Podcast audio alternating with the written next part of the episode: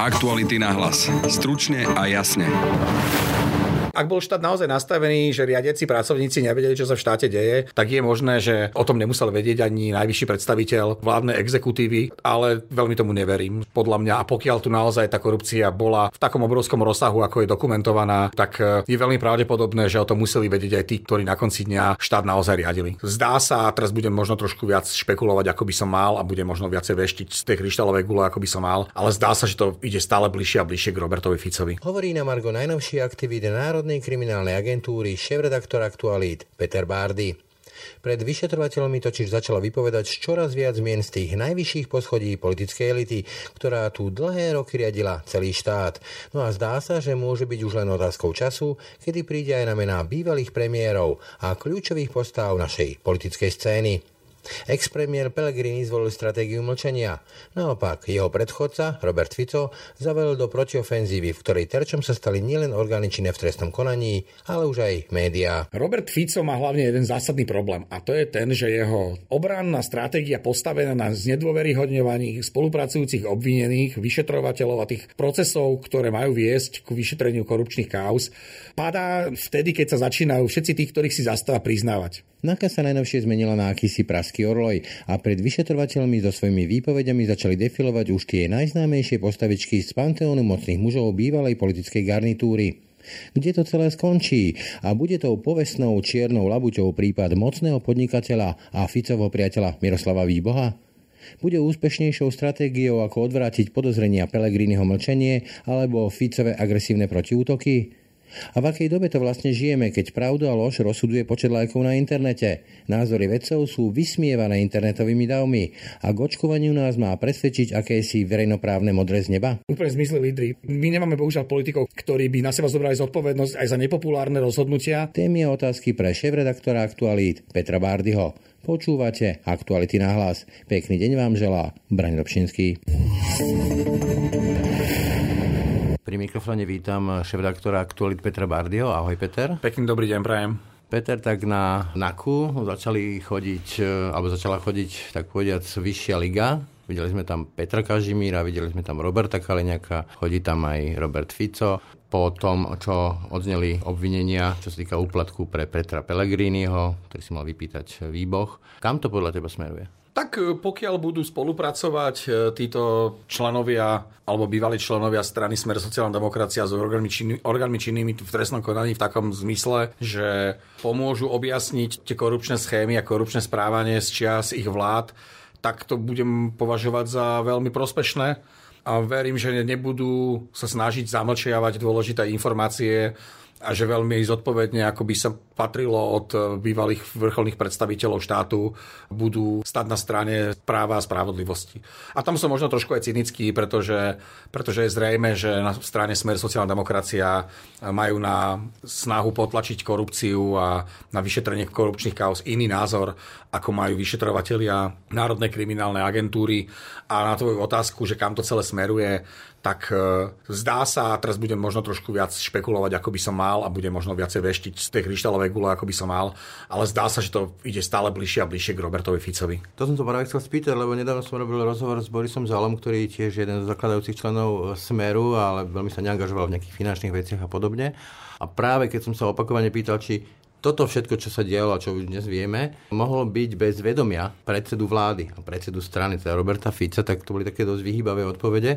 Mohol ten systém fungovať bez toho, aby o tom vedel premiér? U nás je taký systém kancelársky, že ten premiér v podstate sedí nad všetkým a o všetkom by mal vedieť. No a teraz si zober, že Peter Kažimír, bývalý bývalý minister financí povie, že, neve, že nevedel nič o prípadnom korupčnom správaní šéfa finančnej správy, ktorý bol jeho podriadený. Kľúčový podriadený. Kľúčový podriadený, že nevedel nič o prípadnom korupčnom správaní svojho niekdajšieho štátneho tajomníka Petra Pellegriniho. To sú také tie tri opice, nie? Čínske nevedel, áno. nepočul. Áno, áno. Čiže ak bol štát naozaj nastavený, že riadiaci pracovníci nevedeli, čo sa v štáte deje na jednotlivých úrovniach riadenia, tak je možné, že o tom nemusel vedieť ani najvyšší predstaviteľ vládnej exekutívy, ale veľmi veľmi tomu neverím. Podľa mňa, a pokiaľ tu naozaj tá korupcia bola v takom obrovskom rozsahu, ako je dokumentovaná príslušníkmi Národnej kriminálnej agentúry a priznávajúcimi sa páchateľmi alebo, alebo ľuďmi, ktorí tvorili ten systém korupčný na Slovensku, tak eh, je veľmi pravdepodobné, že o tom museli vedieť aj tí, ktorí na konci dňa štát naozaj riadili. No mi tak napadá, že napríklad on teraz sa veľmi rád oháňa, myslím Robert Fico s právou SIS, tak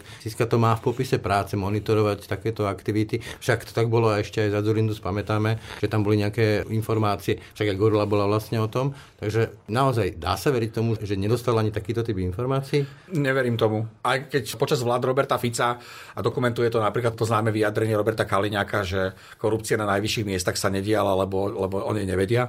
To do kešu, hej no. Tak e, mohli sa tváriť, že, že to nevidia, ale jednoducho dialo sa to tu a ukazuje sa, že mnohí vrcholní predstavitelia vládnúcej strany v tom čase mohli byť priamo zainteresovaní v tom, čo sa tu dialo. Zaujímavé je, ako odlišne reagujú šéfovia Smeru a Hlasu na to, čo sa deje.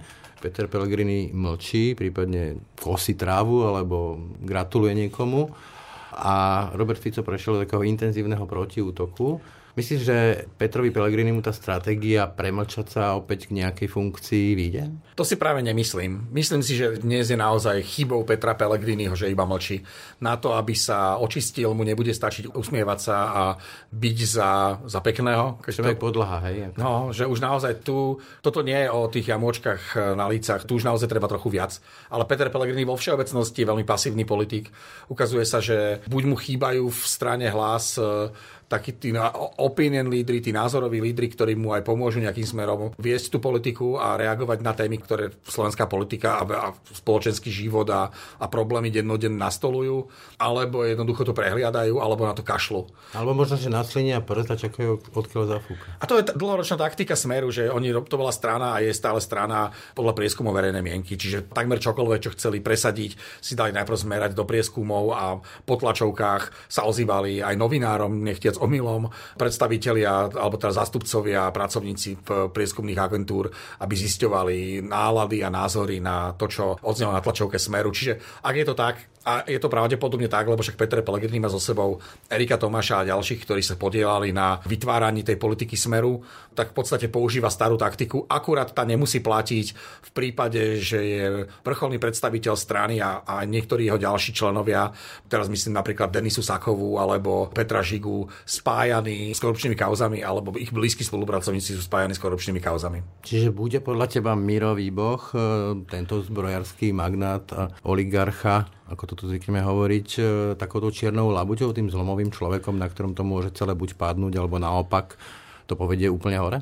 No, tak Miroslav Výboch hlavne nie je Gašpár ani Beder. To nie je človek, ktorý by oslovoval Fica šéf lebo Fico nebol jeho šéf, Fico bol jeho kamarát. To sú dve úplne diametrálne odlišné levely, že kým sú vo vyšetrovacej väzbe, kým sedia ľudia ako Norbert Beder alebo Imrece, Mako, a teraz už nie sú vo väzbe, hej, ale, ale už, sú, už sú na slobode, alebo Monika Jankovská, alebo ďalší, to sú naozaj malé ryby. To stav, áno. áno, to sú malé ryby z pohľadu toho, kde sa nachádza Robert Fico, alebo kde sa nachádzal Robert Fico. A Miroslav Výboch bol vedľa neho. To sú naozaj kamaráti, ktorí ak sa niečo ak chceli, tak mohli naozaj, oni spolu mohli vládnuť. To len pripomenieme napríklad tú pivničku, kde rokoval Dalík, e, Fico a český premiér. Dalík potom aj skončil v base. Nejaké zbrojené veci. Áno, áno, áno. Čiže toto len ukazuje tú výbohovú silu, že on bol on je naozaj že medzinárodný, že to nie je tu nejaký lokálny podnikateľ s obrovskými príjmami, ja neviem, z, opti- z, z nelegálnych vratok DPH, hej, toto nie je Miroslav Výboch. Miroslav Výboch rozdáva karty, on nie je ten, ktorý by čakal, že mu pristane poker na ruke. Miroslav Výboch má poker na ruke ešte skôr, ako sú rozdané karty a tie karty rozdáva on, čiže on určuje, e, že kto, alebo on mohol určovať, kto aké karty dostane na ruku, aby s ním na konci dňa prehral alebo uhral taký výsledok, ktorý bude pre Miroslava Výboha postačujúci alebo, alebo, alebo bude s ním spokojný. Čiže to je ten základný level. A teraz ja si úplne neviem predstaviť, čo by sa muselo stať, aby Miroslav Výboch, ak existuje vôbec nejaký dôkaz o tom, že by Robert Fico mohol mať e, s tým celým systémom e, niečo ako by si spoločné v zmysle, že by to organizoval alebo zastrešoval, tak e, že čo by sa muselo stať, aby, aby začal svedčiť proti Robertovi Ficovi. Že neviem si to úplne, úplne v hlave zrovnať, že čo je ten e, level, že či je to množstvo informácií a dôkazov, ktoré by sa slovenskí vyšetrovatelia nazbierali proti Miroslavovi Výbohovi, alebo čo to a vymeniť to ale neviem to reálne, neviem to reálne odčítať. Čiže nevyzerá to podľa teba veľmi reálne. Hej? No ono to môže byť reálne, ale, ale ja to neviem posúdiť, pretože nemám dostatok informácií. Tým, že ja nie som uh, účastníkom toho vyšetrovania a tiež sa dozvedám iba tie informácie, informácie, ktoré sú už zaprotokolované v spise a ktorými disponujú tak e, advokáti poškodených, a, a, a, tak prokuratúra, ako aj advokáti tých, ktorí sú stíhaní a tým pádom sa pomerne jednoducho dostanú tieto informácie aj na verejnosť. Tak pracujem s týmito informáciami a z nich zatiaľ neviem úplne odčítať, že čo by sa muselo stať, alebo aký typ e, dôkazov by museli mať e, vyšetrovatelia o Miroslavovi Výbohovi, aby sa Miroslav Výboh rozhodol vypovedať proti Robertovi Ficovi, ak má vypovedať o čom. No neviem, čo číta, aké informácie má Robert Fico, ale zjavne výrazne ožil a prešiel také protiofenzívy. Dokonca už ty si hochštapler pre neho, to je také kľúčové slovo, ktoré začal používať. Tá nervozita z tých e, reakcií je dosť pátrná. Má sa podľa teba čoho bať? Robert Fico má hlavne jeden zásadný problém a to je ten, že jeho obranná stratégia postavená na znedôveryhodňovaní spolupracujúcich obvinených, vyšetrovateľov a tých procesov, ktoré majú viesť k vyšetreniu korupčných káuz, padá vtedy, keď sa začínajú všetci tí, ktorých si zastáva priznávať. Priznal sa Imrece, priznal sa Mako, priznal sa Suchoba, priznal sa teraz nedávno bývalý šéf eh, policajnej inšpekcie. Áno, policajnej inšpekcie. To je ten, čo sa hneď okamžite dostal. Áno, áno, tam o ňom dokonca Fico tvrdil, že, že niečo v zmysle, že to je týranie alebo, alebo nie, niečo podobné. Takže ten tiež priznal, že... Že vlastne, keď nemajú čo priznať, prečo sa priznávajú, hej? Áno, že vlastne Robert Fico už má tú stratégiu postavenú tak, že si zastávajú ľudí, o ktorých teoreticky ani nemôže vedieť, že či páchali trestnú činnosť. On ad hoc povie, že tento človek je proste obec systému, že je tu proste, ja neviem, že o politická objednávka proti a smeru. potom povie, že... A on povie, že áno, ja som to robil. Hej? Že buď Robertovi Ficovi chýbajú informácie o tom, že ten človek páchal trestnú činnosť, za ktorú je stíhaný a zastane si ho aj tak, alebo vie, že tú trestnú činnosť páchal a zastane si ho aj tak, aby ho chránil, pretože patril do skupiny ľudí, ktorí nejakým spôsobom pôsobili práve v časoch smeru, alebo, alebo boli lojálni s predstaviteľmi smeru, alebo s politikou smeru, alebo s ľuďmi z okolia strany smer sociálna demokracia. Čo je rovnako chyba, ako keď si zastáva človeka, o ktorom nemá žiadne informácie. No, v každom prípade čas uteká a toto nie sú jednoduché prípady, toto nie je krádež bicykla alebo mechu kukurice. Podľa teba je reálne, že sa to dotiahne do nejakého výsledku, ktorý povedia až na tie horné poschodia, teraz bez prezumcie viny alebo neviny. Hovorím o tom, či naozaj tie kľúčoví ľudia budú stať pred súdom, ktorý bude mať šancu o nich rozhodnúť ono to už smeruje veľmi vysoko. Tak tá výpoveď, ktorá, alebo tie výpovede, ktoré hovoria o tom, že mala vzniknúť e, alebo mala fungovať na ministerstve vnútra v časoch e, Roberta Kaliňaka a Denisy Sákovej, mala fungovať zločinecká skupina na najvyšších miestach ministerstva vnútra, to je dôležitá vec, že na najvyšších postoch ministerstva vnútra, ktorá mala profitovať e, z verejných obstarávaní a, zo zákasiek štátnych, tak to už smeruje na, na úplne najvyššie poschodia. Naozaj to nie je krádež bicykla alebo kompotov, to je Unesený štát. To je doslova unesený a rozkradaný, dlhodobo rozkradaný štát. Takže áno, smeruje to tam, to už vieme.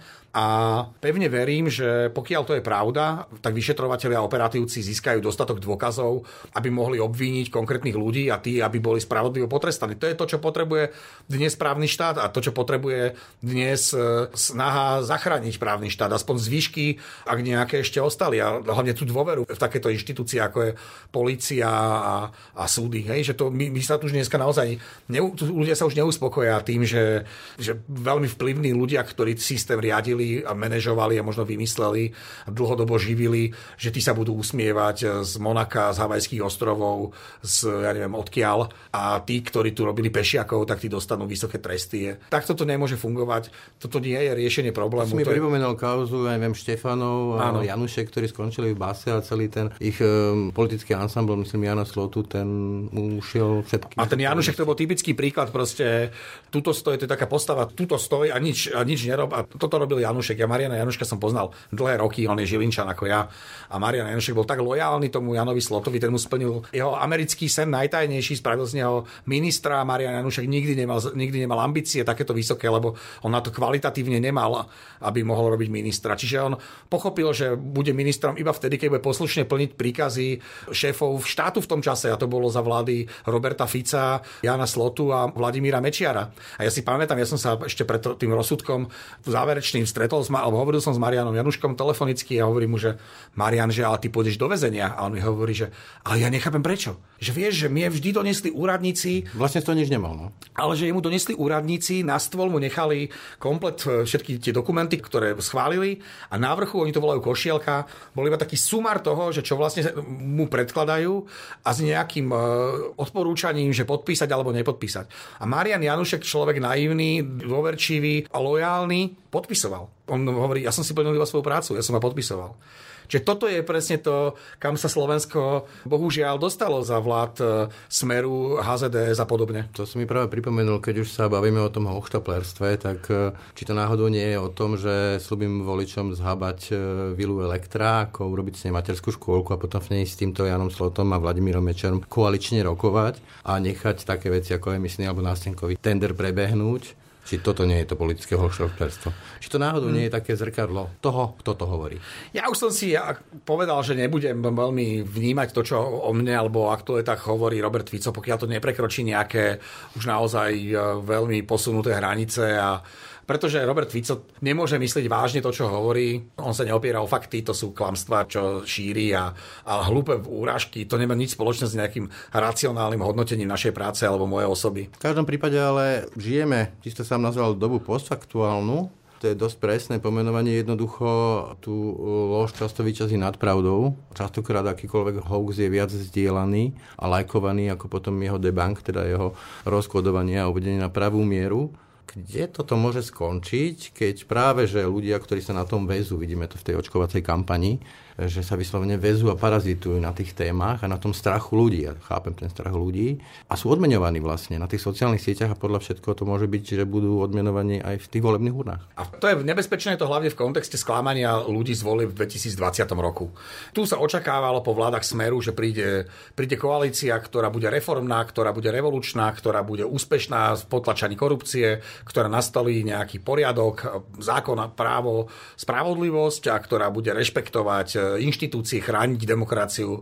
A zrazu prišiel šok, lebo prvý rok vlády Igora Matoviča pandémia COVID-19 a problémy, ktoré proste boli, že či už kvôli pandémii alebo kvôli nejakým osobnostným nezhodám alebo osobným nezhodám Igora Matoviča s inštitúciami a, a s novinármi a s kadekým, proste spôsobili, že tu sa úplne prepadla. Aj taká tá, že posledná šanca na na zmenu myslenia ľudí a na takú vieru v spravodlivý systém riadený schopnými manažermi v inštitúciách sa tu úplne prepadlo a tu je totalne zrujnovaná zrujnované Slovensko, plné nedôverčivých ľudí, nahnevaných, ktorí odmietajú výsledky vedeckého výskumu, spochybňujú tú prácu odborníkov svetového mena len, aby sa pomstili tomu systému, aby mu ukázali, že s ním nesúhlasia, aby sa vyhranili a to je obrovská chyba. A Ty rozumieš napríklad tomu, že naozaj tu ide o životy a zdravie. Treba to vakcinácia. Tiež mám, som mal obavy a tiež uh, som z toho bol nervózny a zle som spal pred tou vakcináciou. Ale tu ide o životy a zdravie a teraz niekto, len aby vytrestal čo? Matoviča, vládu, systém, je to tak. liberálov?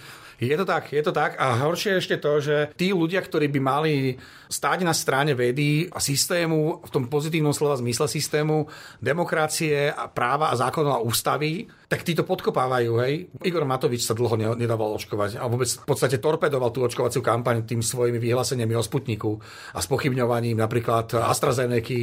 Hej, ďalší Robert Fico, to je úplný príklad e, politika, ktorý podlieza vkusu tým, ktorí už jednoducho neveria vôbec vo fakty a ktorí čítajú, veria, že Zem je plocha a čítajú o židojašteroch, čiže toto je nová cieľovka Roberta Fica, Peter Pellegrini, ten nie je ticho len o tom, či dostal alebo nedostal v škatuli od Krystálu 150 tisíc eur, ale keď sa ho spýtate na očkovanie, no tak ten sliní prsty hneď dva naraz a pozera, či na, že odkiaľ fúka vietor, aby sa, aby sa vedel správne vyjadriť a radšej mlčí.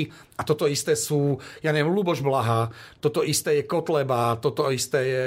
Čiže zmizli lídry. Boris Kolár, áno, úplne zmizli lídry. Tu my nemáme bohužiaľ politikov, ktorí by, ktorí by na seba zobrali zodpovednosť aj za nepopulárne rozhodnutia a trpezlivo ľuďom vysvetľovali, že prečo treba niektoré veci urobiť.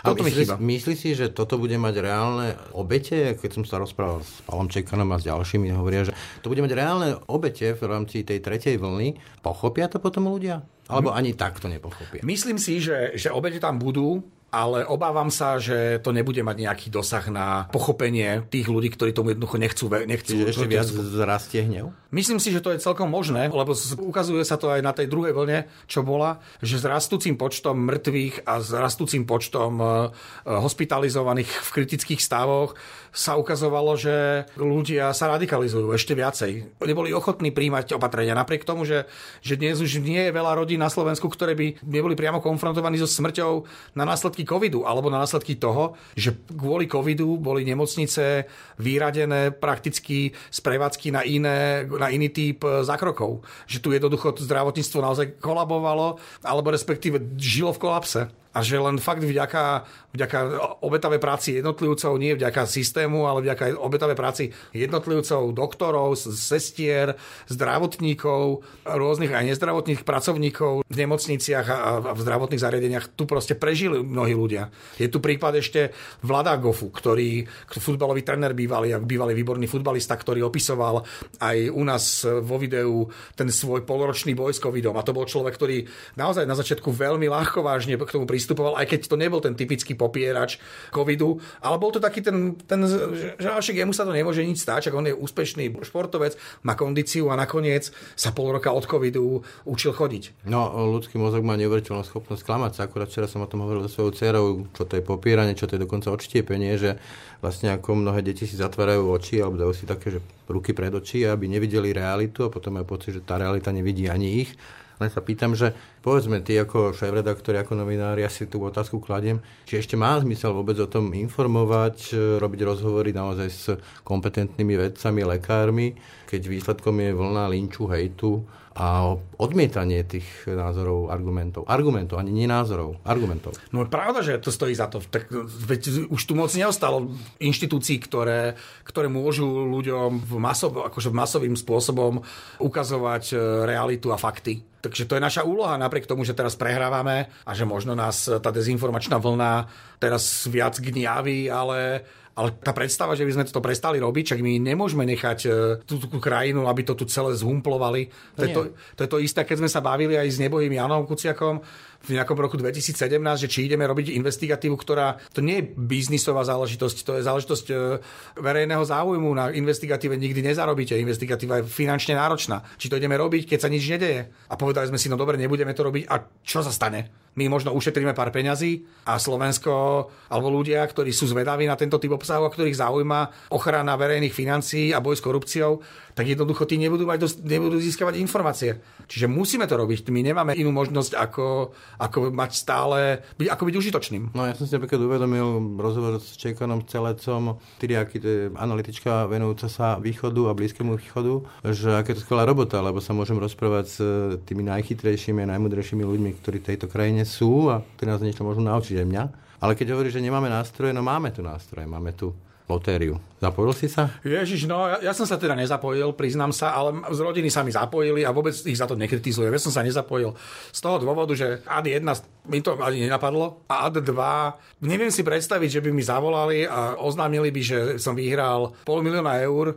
To by bolo akože hrozný náklad na spochybňovanie čohokoľvek v tejto krajine, keby som ja vyhral. To by som mal veľa priateľov zrazu. To by som mal jedna nových, veľa nových priateľov a dva pre istú časť politického spektra by to bolo, že nespochybniteľný dôkaz o zmanipulovaní lotérie v prospech Bardyho, liberálov a ja neviem čoho všetkého. Čiže ja som sa do toho nezapojil a neviem, že či to má. Myslím si, že tá lotéria v takom, nie je v takom formáte, ako, ako to, ten formát je hrozný, ale že lotéria takéhoto typu, pokiaľ mala mať úspech, mala prískôr skôr, že myslím si, že tá už mala prísť vo februári najneskôr. Nie teraz, keď už e, naozaj e, ľudia, tí, čo sa nechcú očkovať, už dostali nálože informácií, prečo sa nemajú dať očkovať. Takže dnes už mi, už mi to také príde, že mlátenie prázdnej slamy a skôr len také deklarovanie záujmu pomôcť veci. Lebo... sme príliš radikalizovaní, ale ja keď som si kúsok z tej loterie potom spätne pozrel, tak hovorí sa tomu, že sprostredkovaný pocit hamby. To bol veľmi intenzívny pocit hamby a neuveriteľne neurotického pocitu, lebo tá lotéria živí proste negatívne pocity.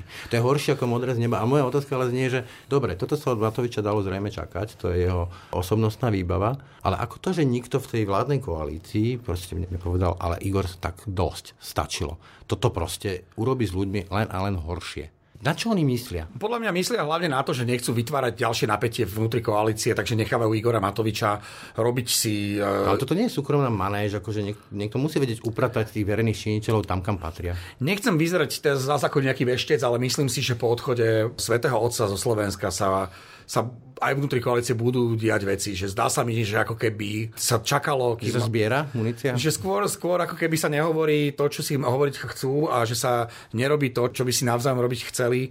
Myslím teraz hlavne tie negatívne veci, pretože naozaj návšteva svätého Otca, alebo teda papeža Františka je niečo, čo mu má predchádzať akási ukážka zmierlivosti aj vo vnútri koalície, ktorá má evidentne vnútorné problémy aj s osobou Igora Matoviča. Lebo mimochodom, keď už hovoríme o tom, čo koalícia robí, tak toto malo byť reformné leto, malo to byť myslím nejakých 30 e, konferencií o tom pláne obnovy, tak ani vidu, ani slichu, čiže tam mohli niečo prezentovať a nevieme stále nič. Ale to ešte ten plán obnovy by som považoval za takých z tých lepších projektov, ktoré, ktoré sa urobili, robili na ňom naozaj špičkoví odborníci a tam je super, že do toho zasahovali politici vlastne veľmi málo, aspoň z tých informácií, ktoré máme, že nastavili sa tam naozaj nejaké pravidlá pre rozdeľovania financií na základe nejakých aj dlhodobých plánov, že to nemá byť len, keď sa to volá plán obnovy, tak to je pre mňa malovanie lavičiek v parku, ale že to není teda o malovaní lavičiek v parku, ale že sú tam aj naozaj vizionárske projekty v oblasti zdravotníctva alebo vedy a výskumu, ktoré by nám mohli pomôcť do budúcna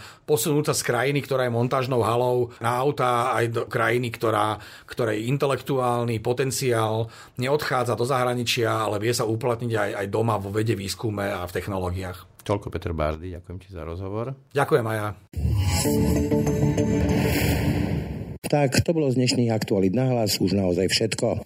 Od júla naše podcasty prechádzajú na letný režim, na aký ste zvyknutí z minulého leta či z vianočných prázdnin. Inak povedané, denne nebudú vychádzať dva podcasty, teda ranný podcast Ráno na hlas a večerný podcast Aktuality na hlas, ale namiesto nich bude vo všetkých našich kanáloch jeden jediný denný podcast.